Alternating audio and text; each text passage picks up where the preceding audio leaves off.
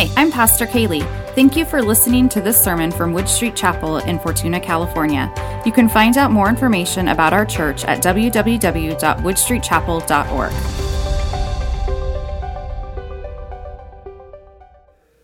I was kind of joking with Kaylee yesterday as we were, you know, kind of just prepping for this morning, and I was like, you know, I have no idea what church is going to look like tomorrow, quite honestly. Like, I, I really don't know. Like, you know, it's the day, it's New Year's Day, so th- there's that whole component, which, you know, as a pastor, you kind of just expect there to be a little, a little bit of, uh, you know, difference. And then we have a talent show, and then, you know, let's toss an earthquake on top of it. And, um, you know, it's, it's really anybody's guess what you're going to get today. So, uh, um, But in all seriousness, as I was kind of thinking about what what do we talk about in the new year, right? What what are we considering? What are the, the things that we, we think about in the new year?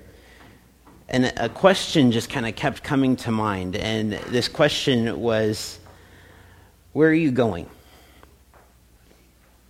And as a parent, sometimes that's a question that you ask children, where are you going? and and that that's a, a very specific point, right? Of like, why are you walking this way? I asked you to walk that way. Where are you going?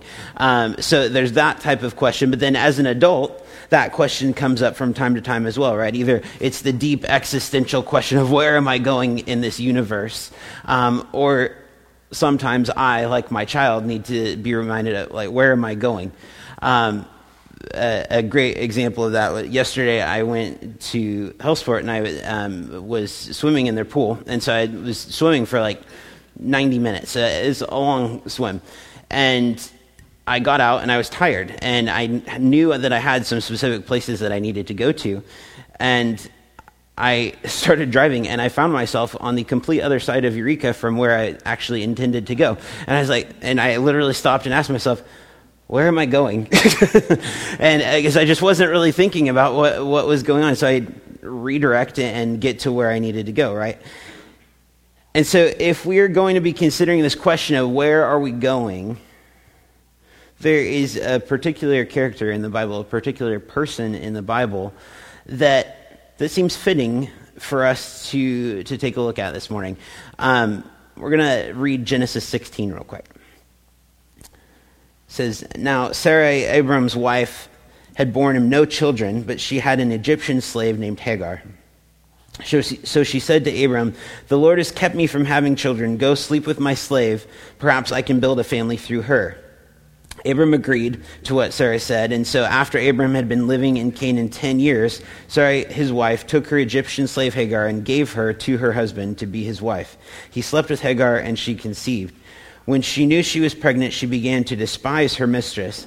Then Sarai said to Abram, you are responsible for the wrong I'm suffering. I put my slave in your arms, and now that she knows she is pregnant, she despises me. May the Lord judge between you and me. Your slave is in your hands, Abram said. Do with her whatever you think is best. And then Sarai mistreated Hagar so that she fled from her. The angel of the Lord found Hagar near a spring in the desert, and it was the spring that is beside the road to Shur. And he said, Hagar, slave of Sarai, where have you come from, and where are you going? I'm running away from my mistress Sarai, she answered. And then the angel of the Lord told her, go back to your mistress and submit to her. The angel added, I will increase your descendants so much that they will be too numerous to count.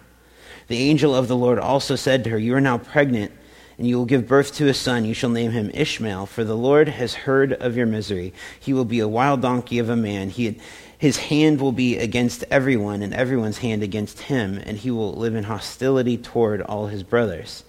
She gave this name she gave this name to the Lord who spoke to her, you are the God who sees me. For she said, I have now seen the one who sees me. That is why the well called the well was called Beer Lahai Roy. It is still there between Kadesh and Bered. So Hagar bore Abram a son, and Abram gave the name Ishmael to the son she had born. Abram was eighty-six years old when Hagar bore him Ishmael. So Abram is one of the, the central characters of the, the Old Testament. We we oftentimes see him as the, the father of three different uh, specific religions, right? We have Judaism, we have Islam, and we have Christianity. All three of those uh, find Abraham in their kind of midst.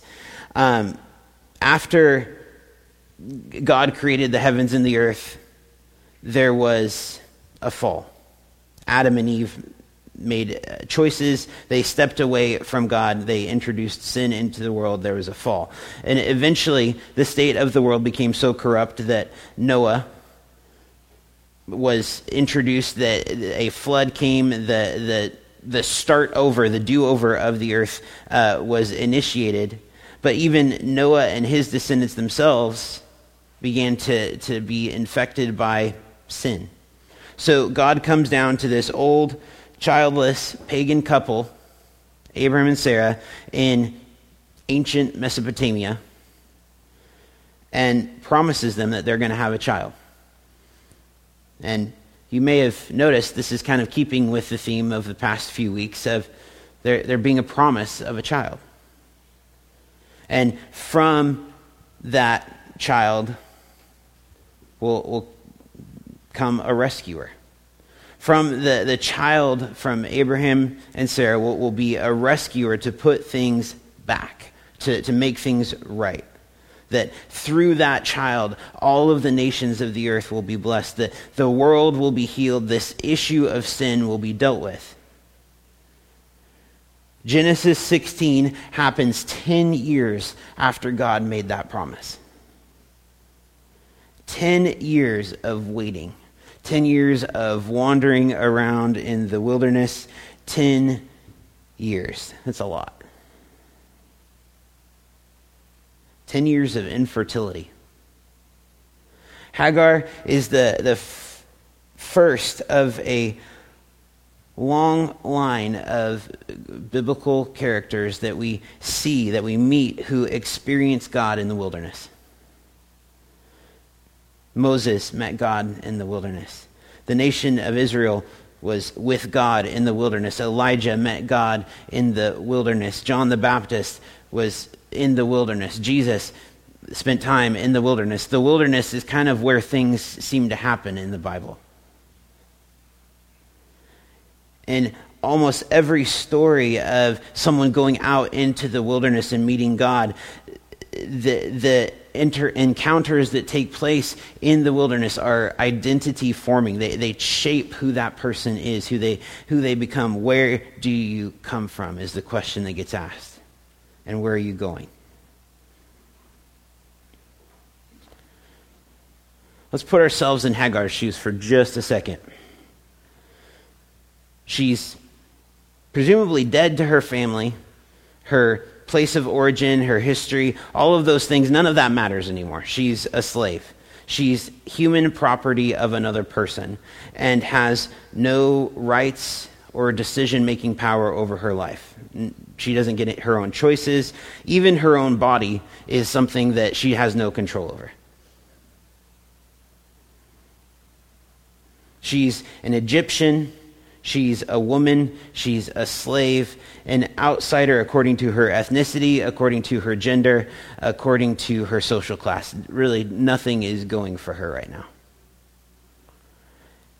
She was seen by her, her master as really only having utility in that she could have a kid. She could have a child. She was a means to an end.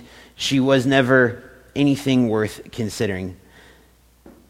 Now, it's important to pause for a minute. Does the Bible condone slavery? Does the Bible condone abusive treatment of women? Does the Bible condone polygamy? No. These are people. People make bad choices. There's sin that exists in the world. Sometimes if we, when we look at the Bible, there are, are rules, there are prescriptive texts is kind of the official word. And that's the, this is the stuff you should do. This is, you know, let's use the Ten Commandments as an example. That's a prescriptive text.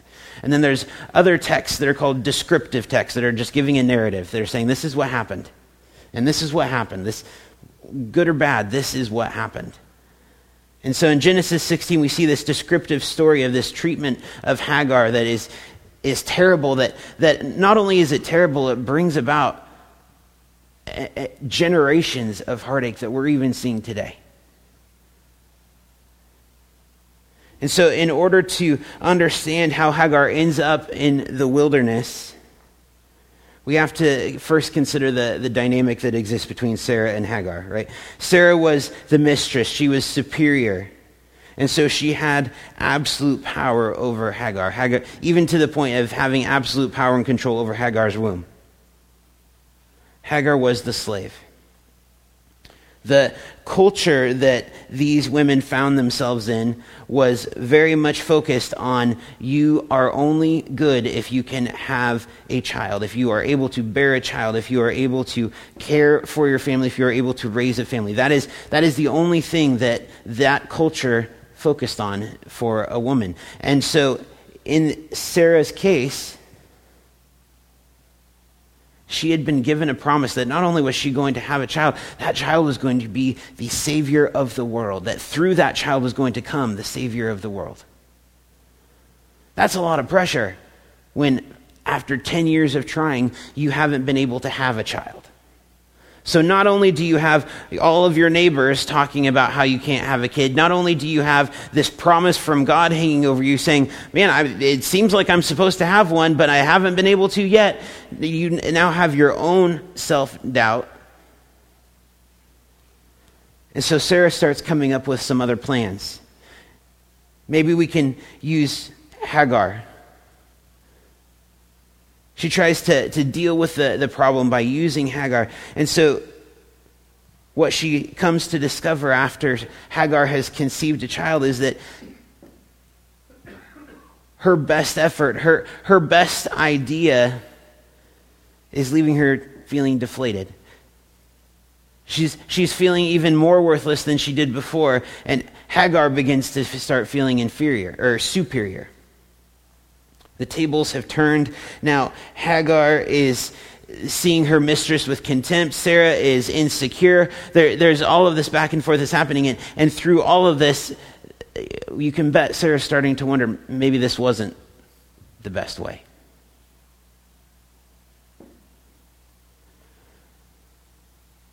And from the outsider looking in, with the, the luxury of history on our side, it, it's easy to look at this interaction and be like, well, of course that wasn't ever going to work. Abraham, what were you doing? Did you really think it was going to work that when your wife gives you the slave to sleep with? Like, that's a trap, dude.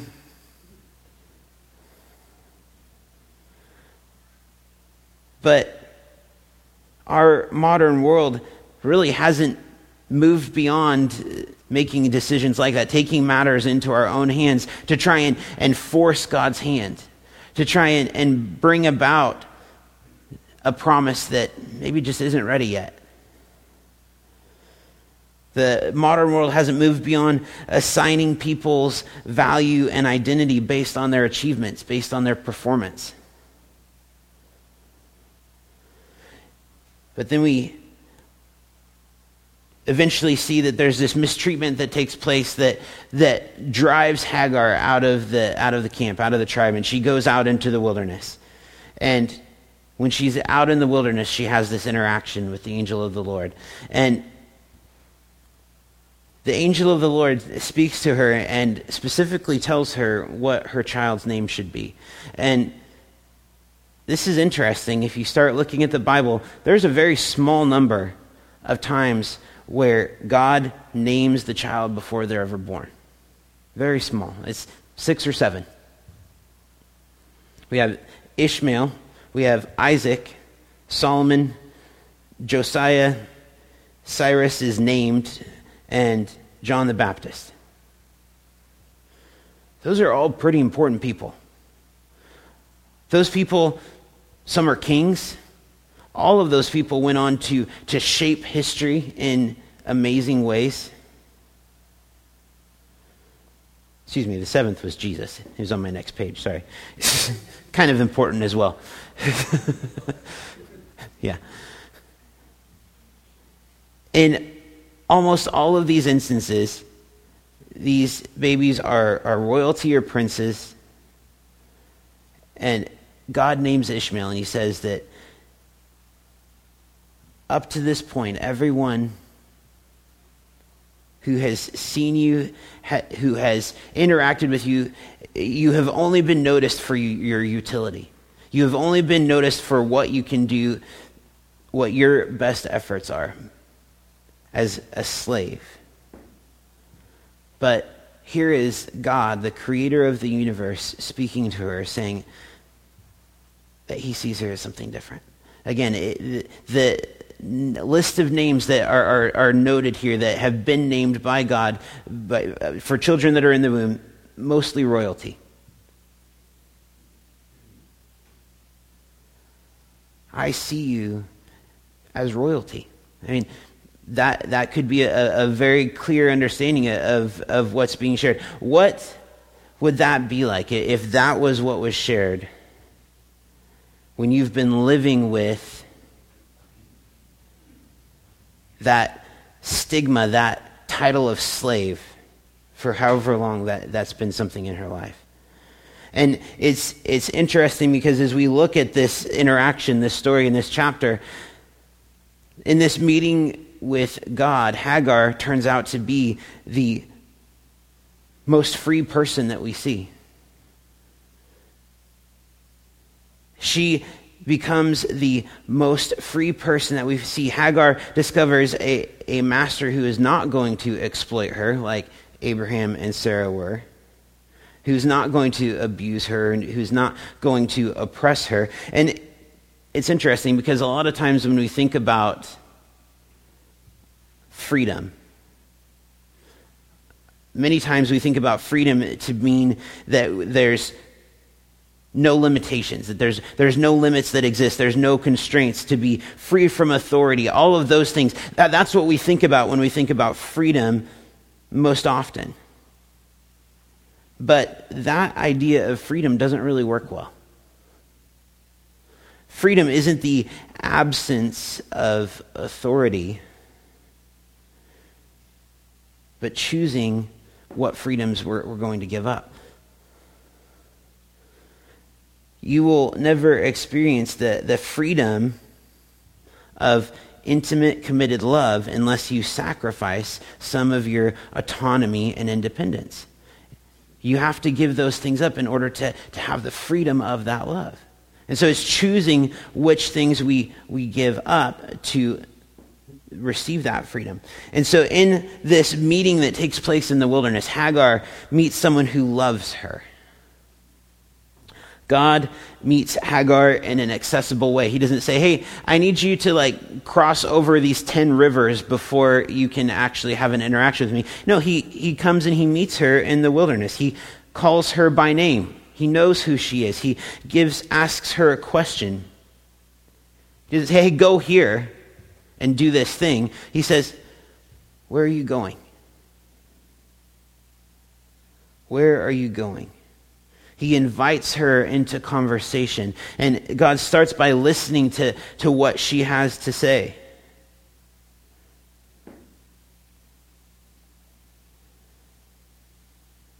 And so in this interaction, we start seeing Hagar is discovering her freedom even more so than, than Sarah or Abraham were experiencing, because they were, were struggling with how do we make this promise happen on our own? How do we bring this about? And yet Hagar is is recognizing that God is looking out for me. In the midst of, of all of the abuse that I'm I'm receiving, in the midst of the the lack of control that I have over anything about me, God is still on his throne, is still caring for me.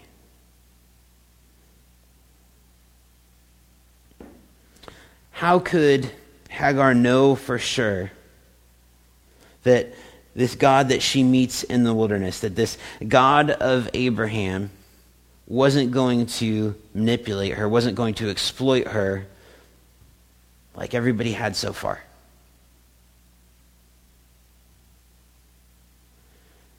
The way that we, we know is that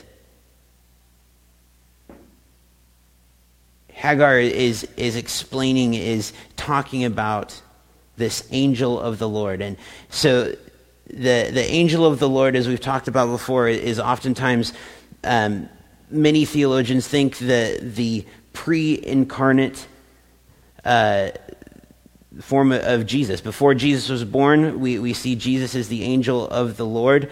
And so he, this is what his physical form was prior to being uh, born in Bethlehem. And so Hagar is responding to this blessing that she receives from the angel of the Lord, and she, she gives a name. She gives a name to God, and she says, the God who sees me, El Roy is the R O I, the God who sees me. That, that is the, the name of God that she applies. And so if we look at this interaction that the God who sees has with Hagar, we we know that God came to another woman, right? He came to Mary. And he made another promise, that she would bear a son, and that, that son's name wouldn't be Ishmael, that God hears your, your affliction, that God's aware of your affliction, but that his name would be Emmanuel. It would be not just hearing about your, your problems, but it would be God with us, God in the midst of your problems, in the midst of your trials. Jesus was never content to just hear about our suffering. He wanted to enter into it. Jesus gave up his freedom so that we could experience the ultimate freedom freedom from sin, freedom from shame, from people's evaluations of us, so that he could become the master who would forgive. Jesus is the God who not only sees us or notices us, but who dies for us. So this morning, as we look forward into this new year, into this new season, it seems fitting for us to stop and ask the question, where am I going? For many of us, that question hasn't been considered in some time. And so maybe you, you may be like me, and you find you look up and you find yourself on the other side of Eureka, and you say, wow, we need to maybe reevaluate what's going on here.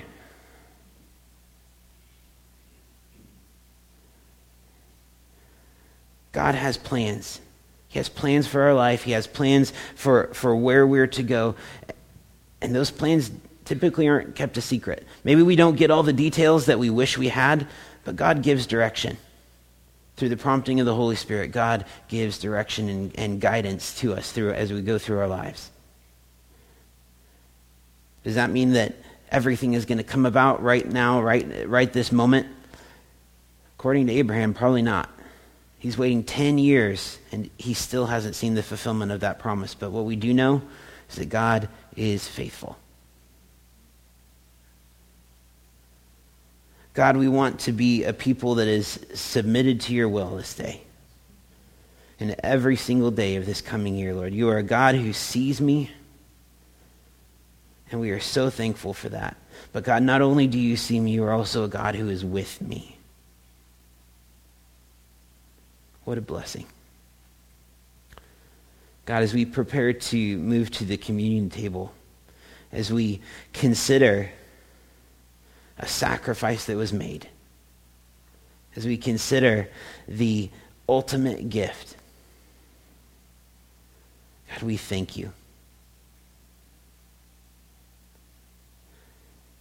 God, we thank you that you made a way for us to be with you for all of eternity.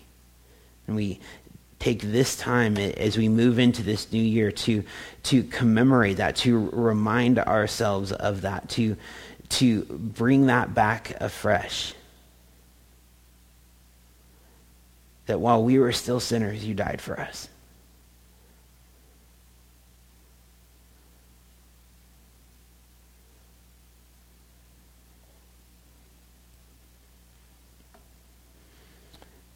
Dad, if you can pass the communion out, please.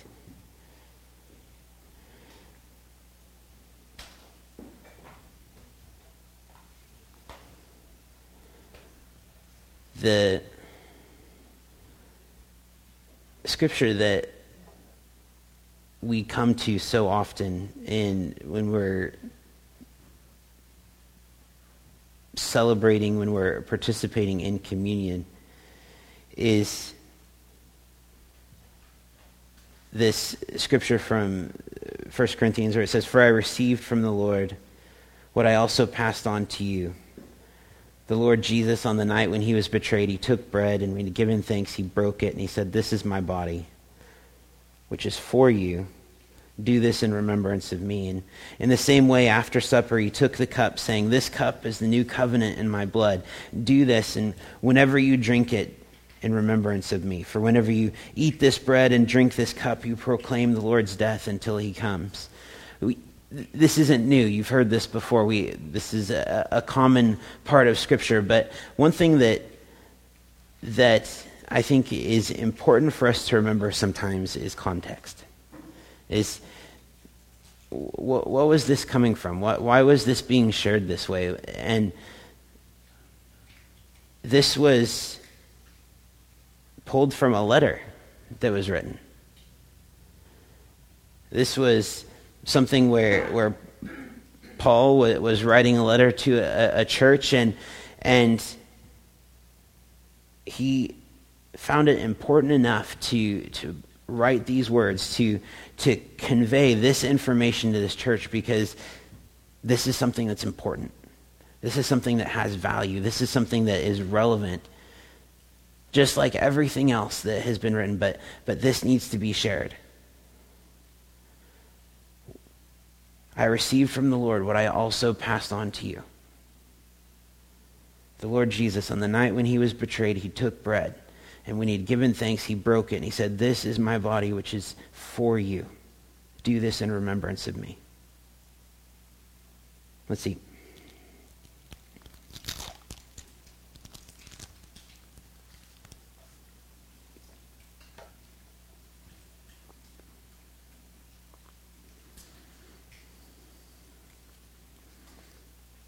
"In the same way, after supper, he took the cup, saying, 'This cup is the cup of the, excuse me, this cup is the new covenant in my blood. Do this whenever you drink it in remembrance of me. For whenever you eat this bread and drink this cup, you proclaim the Lord's death until he comes.'"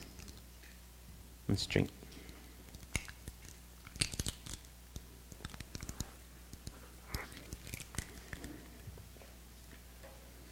Heavenly Father, just like there was someone who told Paul how to participate in this, and then Paul was was able to share this with the the church in Corinth, God, we now come and we participate as well. Lord, we ask that there would be people that we have the opportunity to share it with as well, that we're able to convey just what a sacrifice was given. Just how precious that sacrifice was. God, we thank you for who you are. We thank you for your blood that has been poured out, that covers us. In Jesus' name we pray. Amen. Thank you for joining us today. If you'd like more information about Wood Street Chapel, check out our website, wood street chapel dot org, or email us, info at wood street chapel dot org. Connect with us on Facebook to stay in the loop.